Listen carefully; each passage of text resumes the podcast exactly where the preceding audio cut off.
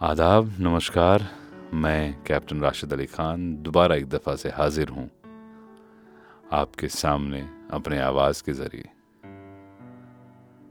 अभी तक आप लोगों ने बहुत ही ज़्यादा प्यार दिया है मुझे इस पॉडकास्ट के ज़रिए।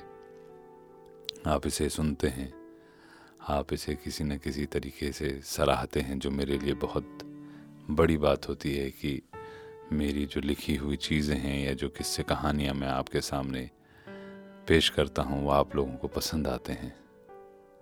और ये एक तरीके से कहूँ तो एक हौसला अफजाई हो जाती है।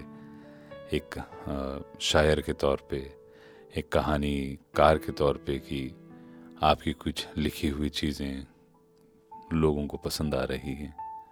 लोग उसे सुन रहे हैं या सुनना चाहते हैं। तो पहले तो बहुत बहुत शुक्रिया इस ज़रा नवाजी के लिए। आज वो बातें मैं आपसे करने वाला हूँ, जो अमूमन मैं बहुत कम लोगों के सामने रख पाता हूँ। अंग्रेज़ी में एक वर्ड है, जिसे कहते हैं expressive so I am not so expressive in front of everybody but yes there are couple of people where I can talk my heart out. And believe me, you all are on that list. उस फहरिस्त में आप सब लोग हैं जिनके सामने में मैं खुल के अपनी बातों का इजहार करता हूँ अपनी बातें रखता हूँ तो हुआ यूँ कि एक किस्सा बड़ा पुराना है किस्सा उस वक्त का है जब मैं अपने स्पोर्ट्स प्रोफेशन में अपने उरूज पे था। और उरूज के दौरान अक्सर देखा गया है या मेरी ये ज़ाती एक्सपीरियंस भी है कि हम अक्सर कई लोगों पे भरोसा कर लेते हैं और भरोसा ऐसा होता है कि फिर उसकी कोई हद नहीं रह जाती। आप अपनी आँखें बंद करते हैं, जो उसने कहा, जो उसने बताया, जो उसने सुनाया, जो उसने समझाया वो आपको अक्सर सही लगता है। सही इस वजह से नहीं लगता है कि वो सही है। आपको या मुझे सही इस वजह से लगता है क्योंकि जिस आदमी की ज़ुबान से आप उसे सुन रहे हैं, उस पे कहीं पे भी किसी भी तरह की शक की गुंजाइश नहीं रह जाती। और वही शक की गुंजाइश ना होना बहुत बड़ी प्रॉब्लम क्रिएट कर देता है। कई दफ़े वो इतने ज़्यादा बड़े इख्तलाफात पैदा कर देता है कि जिसे हम चाहते हुए भी बाद में ठीक नहीं कर पाते। तो जब मैं अपने उरूज पे स्पोर्ट्स इंडस्ट्री में as a sports manager as a sports agent काम करता था, अभी भी करता हूँ बट वो मेरा एक उरूज था 2000 दस ग्यारह से लेके मेरे ख्याल से 2015 तक। तो मैं एक कंपनी चलाता था, जिस कंपनी का नाम हुआ करता था signatures sports and entertainment private limited एक बहुत पुरानी कंपनी जो मैंने 2011 में बनाई थी। तो हुआ यूँ कि जब आप उरूज पे रहते हैं तो बहुत सारे ऐसे लोग आपके साथ जुड़ना चाहते हैं, आपके साथ मिलना चाहते हैं, आपके साथ काम करना चाहते हैं। मेरे साथ भी हुआ। मैं कोई एक्सेप्शन तो था नहीं। तो मैंने भी उस साहब के साथ साझेदारी कर ली। काम करना शुरू कर दिया। और काम जब शुरू किया तो ऊपर वाले के फजलो करम से काम और परवान चढ़ता गया, जो कहते हैं ना, एक से भले दो दो से भले तीन। उसके सही मायनों में उसकी जो तब्दीली थी, वो अपनी नज़रों के सामने मैं देख रहा था और महसूस कर रहा था क्योंकि वो हो रहे थे, वो हकीकत थी। हम बहुत उम्दा काम कर रहे थे, पूरी टीम, तकरीबन साठ, बासठ लोगों की टीम थी, वो बहुत मेहनत करते थे। हम तकरीबन दिन में सोलह से सत्रह घंटे हम मार्केट में फ़ील्ड पे रहा करते थे, आईपीएल करते थे, कबड्डी करते थे, आईएसएल करते थे, बहुत सारे ऐसे जो लीग उस दौरान पनप रही थी, हम उसका हिस्सा थे इंडिया में अब्रॉड में। तो क्या हुआ किन्हीं वजहों से मुझे आईपीएल के लिए जाना पड़ा? और क्या हुआ कि किन्हीं वजहों से मुझे आईपीएल के लिए जाना पड़ा? और आईपीएल में जब जो लोग काम करते होंगे, उन्हें पता होगा कि जब आप आईपीएल के लिए जाते हैं तो तकरीबन तकरीबन ढाई से तीन महीने आप एक एक कन्फाइंड एरिया में एक बहुत ही प्राइवेटाइज्ड सिक्लूडेड इन्वायरमेंट में रहते हैं, जहाँ आप लोगों को, जहाँ आपको हर दिन किसी से मिलने की इजाज़त नहीं होती। बहुत दायरा रहता है, बहुत रिस्ट्रिक्शंस होते हैं, बहुत सारे रूल्स होते हैं जो आपको फॉलो करने होते हैं। तो खैर, वो चीज़ मेरे साथ भी हो रही थी। और मैं, जैसे बता चुका हूँ, पहले अपने पॉडकास्ट में कि मैं एक फ़ौजी रहा हूँ तो मैं रूल्स को बहुत सख्ती से मानता हूँ। तो जाने से पहले मैंने अपने कुछ कागजात अपने बिज़नेस पार्टनर के साथ शेयर किए। तो उन्होंने कहा कि आप जाने से पहले कुछ पेपर साइन करके चले जाइए, क्योंकि आप ये ढाई तीन महीनों में रहेंगे नहीं बट कुछ अग्रीमेंट होने हुए या कुछ ऐसे कॉन्ट्रैक्ट्स आए जहाँ हमें आपके सिग्नेचर्स की ज़रूरत पड़ेगी। और इतफाक़न अगर उस दौरान आप अवेलेबल नहीं होंगे तो शायद ये परे, परेशानी का सबब बन सकती है। और उनकी बात बहुत सही भी लगी थी मुझे उस वक्त। और बिज़नेस पार्टनर ने तो बहुत ज़्यादा सोचा नहीं था। मैंने भी उन्हें कुछ पेपर्स साइन करके दे दिए। और उस पेपर के साइन करने के बाद मैं आईपीएल के लिए चला गया। ये बात है 2013 के आईपीएल की। और जब मैं 2013 की आईपीएल करके लौटा तो पता चला कि जिस कंपनी को मैं चलाता था, जिस कंपनी का मेरे पास मालिकाना हक था, जिसको अंग्रेज़ी में एक वर्ड कहते हैं maximum stake holding of an organization with somebody that was me वो जाने से पहले तक की बात थी। जब वापस लौटा तो मुझे पास उस कंपनी के कोई भी हिस्सेदारी नहीं थी। उन जनाब ने उस पूरी की पूरी कंपनी को अपने नाम कर लिया था। और मैं एक वक्त जहाँ मालिक था, वहाँ पे मुझे ऐसा लगने लगा था कि शायद मैं यहाँ का मुलाजिम हूँ, नौकर हूँ।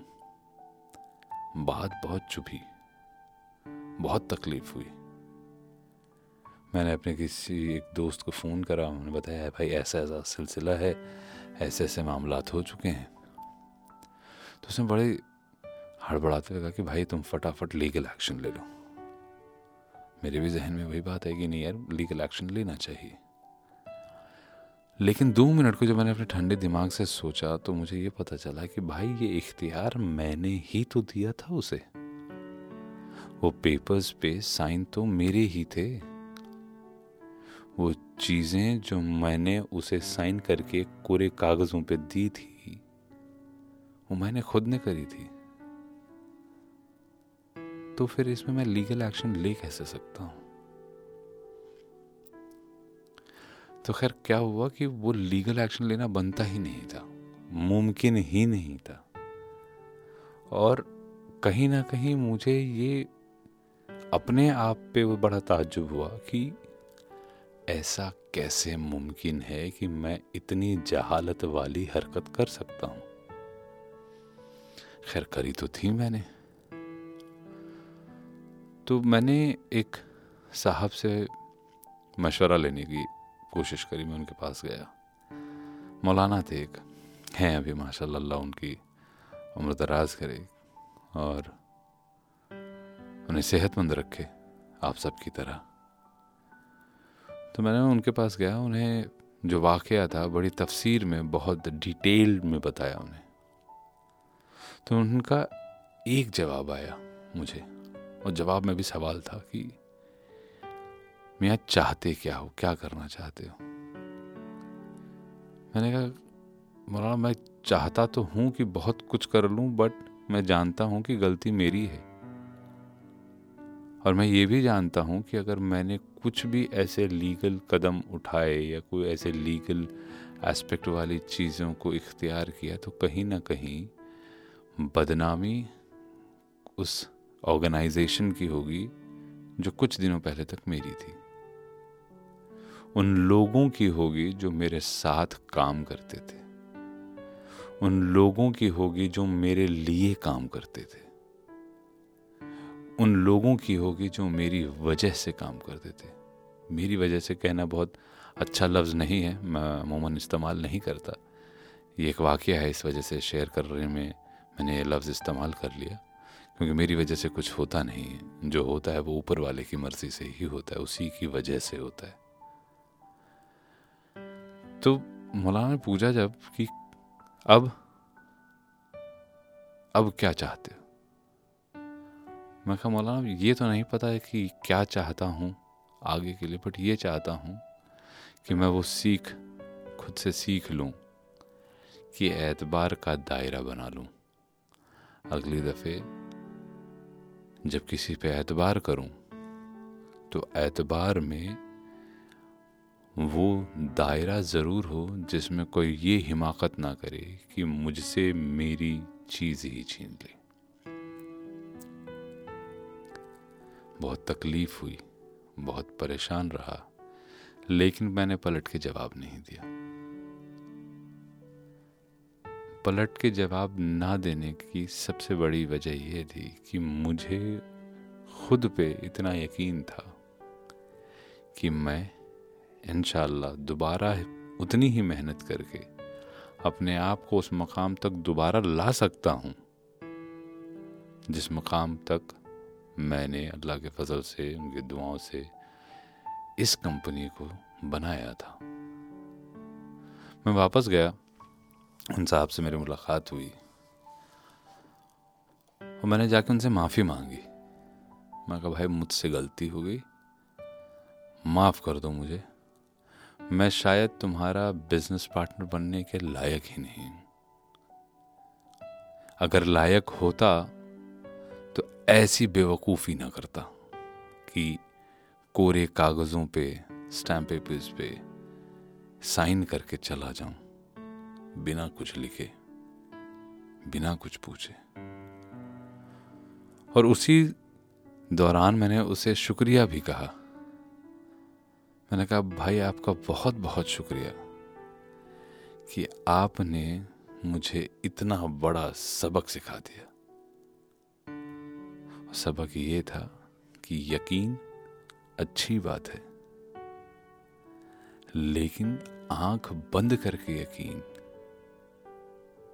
ये कहीं ना कहीं जहालत में भी शुमार होती है। तो 2013 में तो कंपनी चली गई। लेकिन कंपनी गई थी। इरादा, नीयत और मेहनत करने की जो शिद्दत थी, वो आज तक ख़त्म नहीं हुई। इस वजह से मैं लगा रहा। कुछ वक्त तक मशक्क़त बहुत ज़्यादा करनी पड़ी। लेकिन वो कहते हैं ना कि एक बहुत बड़ा शेर था। मैं शायर का नाम तो नहीं जानता, पर वो शेर ये था कि जाको राखे साइयाँ, मार सके ना कोई, और जाको मारे साइयाँ, बचा सके ना कोई।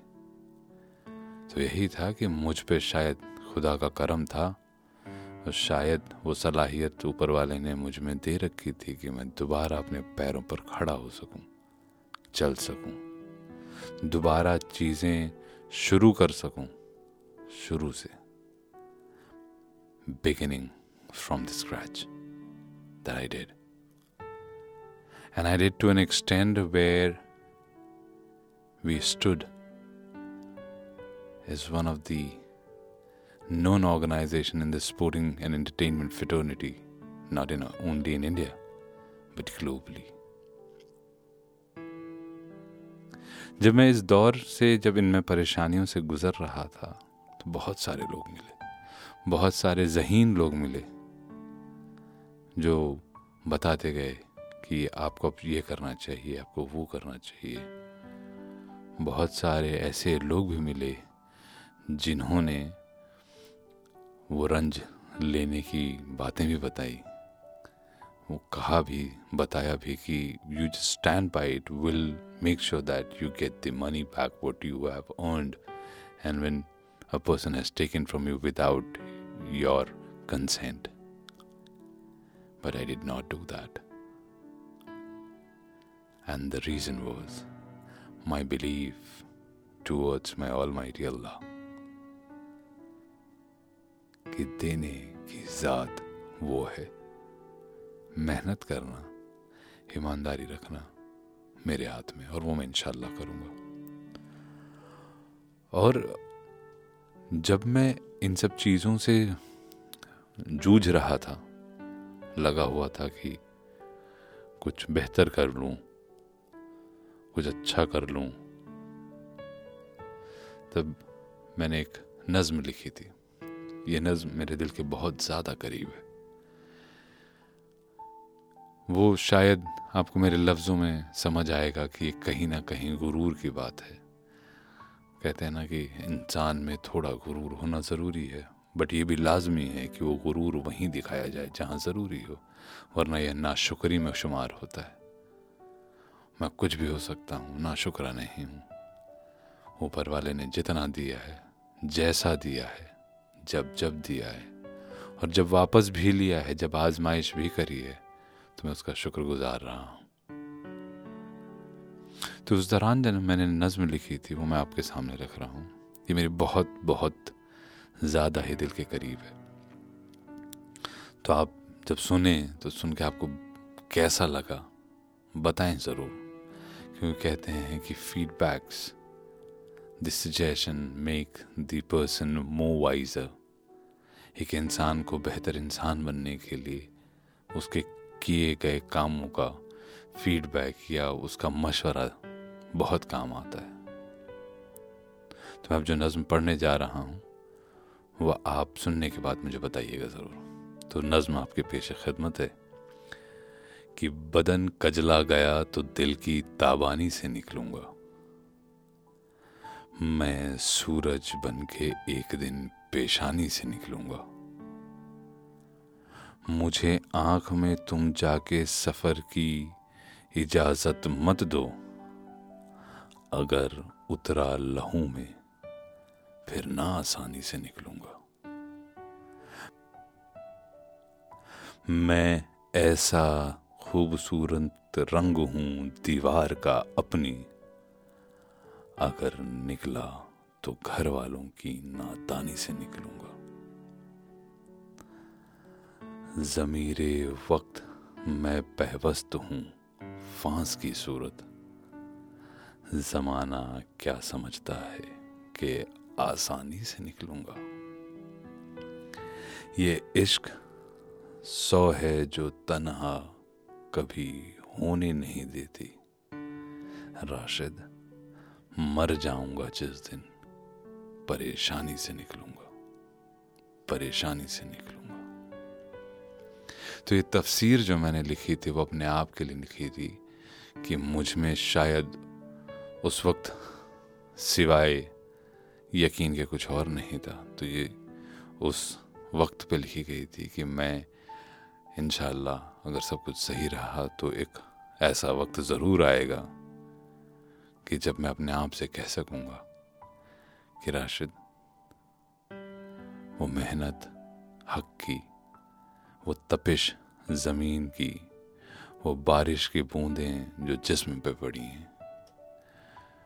वो रंग लाई, वो मेहनत कामयाब हुई, जिससे मेरा अल्लाह भी राज़ी हो गया, जिससे मैं भी खुश हो गया। तो इन सारी बातों का आपसे शेयर करने का सिर्फ़ एक ही मकसद था। वो मकसद ये था failure is not the destiny failure is the beginning of success failure is the first teacher which teach is what not to do in the next class in the next chapter of the life कुछ चीज़ें ना आनी ज़रूरी है क्योंकि वो आप वो गलतियाँ करने के बाद या मैं वो गलतियाँ करने के बाद सीखें तो ज़िंदगी भर याद रह जाती हैं। तो ये मेरा वो तजुर्बा था जो बड़ी मशक्क़तों से कंप्लीट किया था मैंने। और उस दौरान की नज्म जो मैंने आपके सामने रखी। तो इस पॉडकास्ट के लिए बस इतना ही। बताइएगा ज़रूर कि ये पॉडकास्ट आपको कैसा लगा, पसंद आई या नहीं आई। और आई तो क्या अच्छी लगी, नहीं आई तो क्या बुरी लगी? ताकि मैं अगले पॉडकास्ट में कुछ ऐसी चीज़ें आपके साथ शेयर करूँ, जो शायद हम हम दोनों के लिए, आपके लिए भी और मेरे लिए भी रिलेवेंट थोड़ी ज़्यादा हूँ। तो फिर मैं आपसे इजाज़त लेता हूँ इस वायदे के साथ कि हयात रही तो इन अगले हफ़्ते मुलाकात ज़रूर होगी इसी ज़रिए से, इसी गुफ्तगु के ज़रिए से। तब तक के लिए खुश रहिए, आबाद रहिए, मुस्कुराते रहिए। और मेरे मुख्तसर ख्याल सुनते रहिए। आदाब।